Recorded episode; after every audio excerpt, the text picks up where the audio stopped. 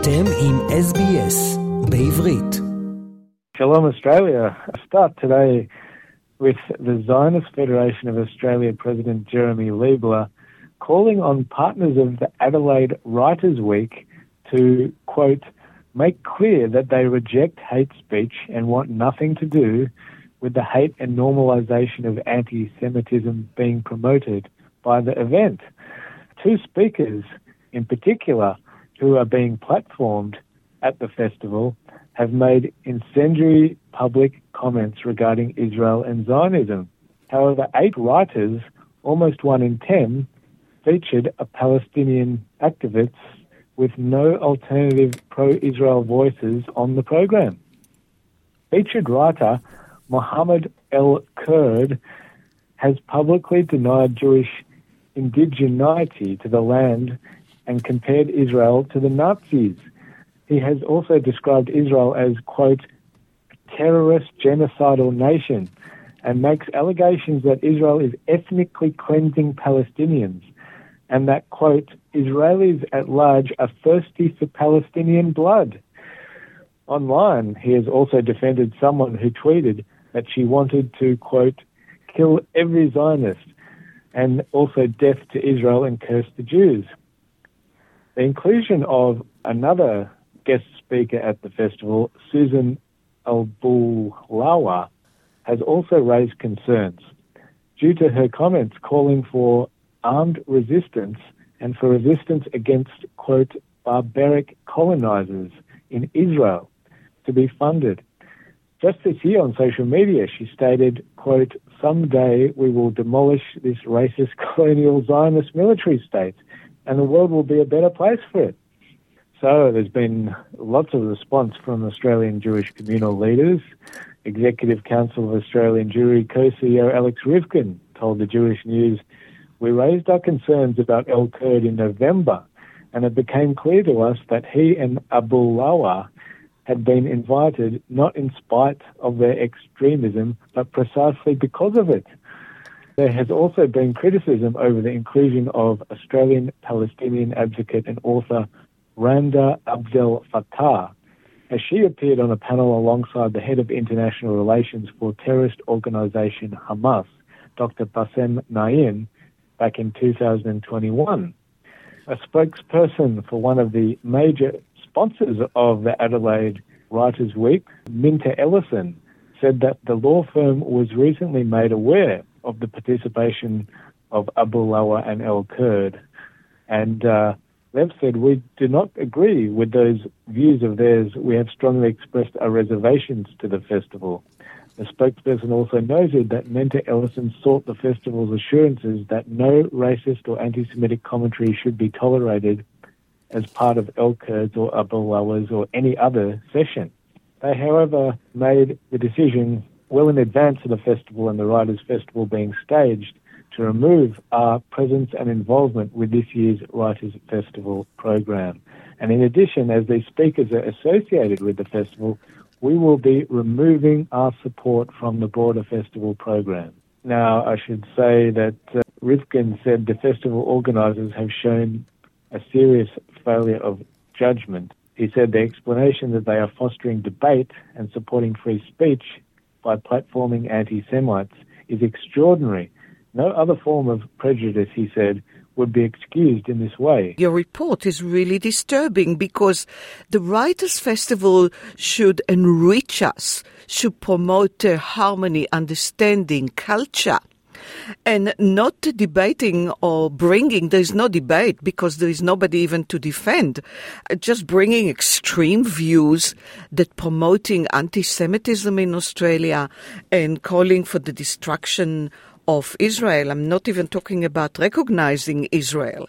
This festival is funded by taxpayers' money and other sponsors like big firms in Australia.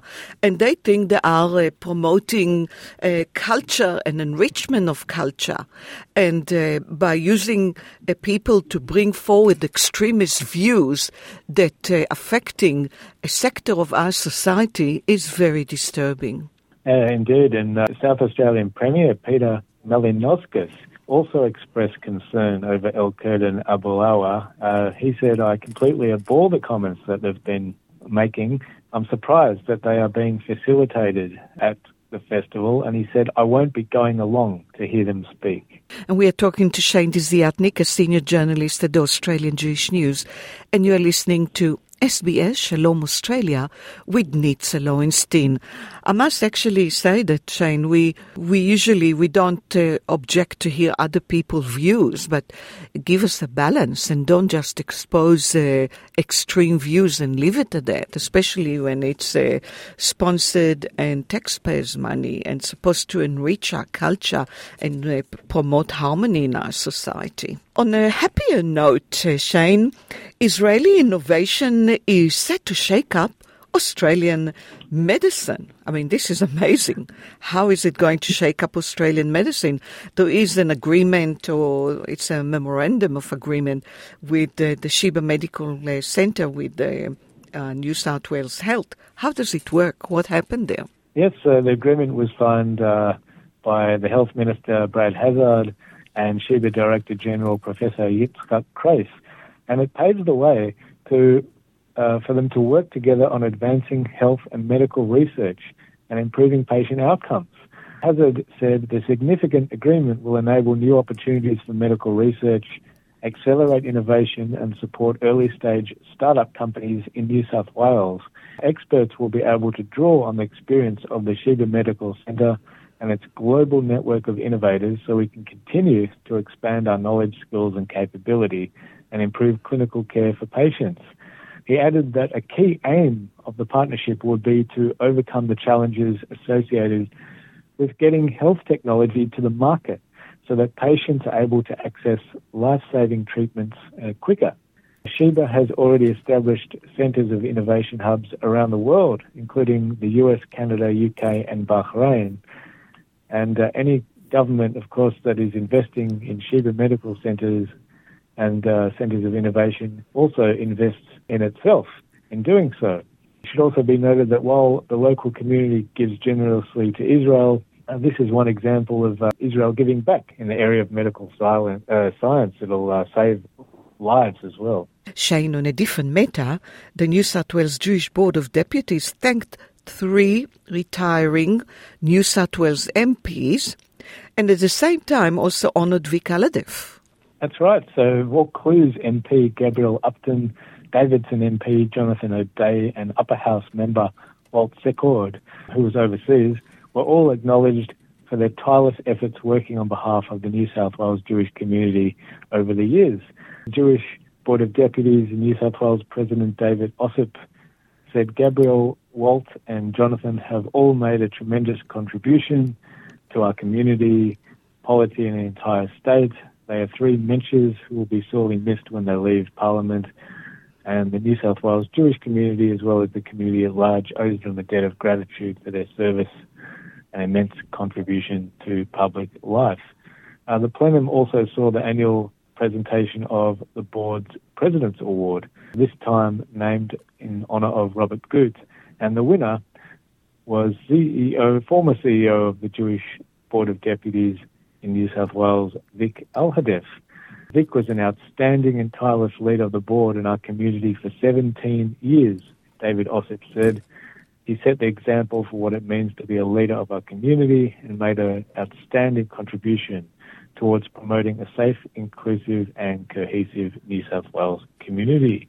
We would like to congratulate Vic Alhadeff for this special honor from the Jewish community. That's really great. On a different matter, New South Wales Premier Dominic Perrottet addressed the audience uh, gathered at the New South Wales Parliament House for Holocaust survivor Eddie Boas's talk from Bergen-Belsen to Sydney. Yes, uh, he said uh, in his opening address that education was the key to combating the rise of anti-Semitism in New South Wales, and he also spoke about the important work uh, the Jewish community is doing to address this scourge and paid tribute to Boas and his incredible story of survival. He said, uh, We must never forget the horrors of the Holocaust, and he uh, gave his own reflections on, uh, on what that means to him. Shane, a new kosher butcher in Sydney, I believe it's a kosher butcher wholesaler. That's big news for those that keep kosher in Sydney. Yes, uh, Village Finest, it's called, Sydney's newest kosher meat wholesaler and direct delivery services up and running, expanding their product lines and availability across Sydney. Of course, uh, Sydney was left without a kosher meat supplier in May last year after the only kosher certified abattoir closed down, also resulting in the closure at that time of Hadassah Kosher Butchery and also Katzi's. So the owner of the new kosher butcher, Yaakov Vogel, said it's been a slow start, but we've been recently introducing new items, small goods, sausages, frankfurts, different cuts of meat that haven't previously been available, and we're in the process of rolling out our new packaging. And eventually, we're also going to be introducing uh, flavored and marinated products. So we'll be constantly trying to offer new and exciting options for the kosher community in Sydney, which is uh, sorely needed, of course. And we're talking to Shane Desiatnik, a senior journalist at the Australian Jewish News. And Shane, we can't finish our report today without talking about the Mardi Gras. Dayenu Sydney's Jewish LGBTQ plus is participating in the Mardi Gras. Yes, so already they've uh, participated in the Mardi Gras Fair Day, uh, which marked the first major event of World Pride, which of course Sydney is hosting at the moment. And it made for a very extra special day for Sydney's Jewish LGBTQ plus group called Dayenu. World Pride is a global event that has been staged in different cities since the year 2000. And Dayenu, led by its new president Saul Flaxman, has been planning its World Pride events for months inspired by a new direction promoting a wider reach. On the day, Dayenu's store looked wonderful. The team of passionate volunteers were well briefed, and despite the heat and humidity, we had an influx of visitors, creating a vibrant buzz, he said. And we have seen newcomers, committee office holders, founding members, youth groups, and the many international queer Jewish friends attending World Pride, all chatting away, getting together, and taking photos. Dayenu and Emanuel Synagogue is hosting a Mardi Gras Shabbat dinner the night before the big Mardi Gras parade, which will go from uh, go along Oxford Street once again uh, after several years of being um, held uh, at, at a football stadium instead uh, due to COVID, but it's back on the main uh, on the main drag uh, of Oxford Street. So that'll be very exciting for the big parade uh, on Saturday night. Shane Desiatnik, a senior journalist at Australian Jewish News. Thank you so much and have a great week. רוצים לשמוע עוד סיפורים? האזינו דרך האפל פודקאסט, גוגל פודקאסט, ספוטיפיי, או בכל מקום אחר בו ניתן להאזין לפודקאסטים.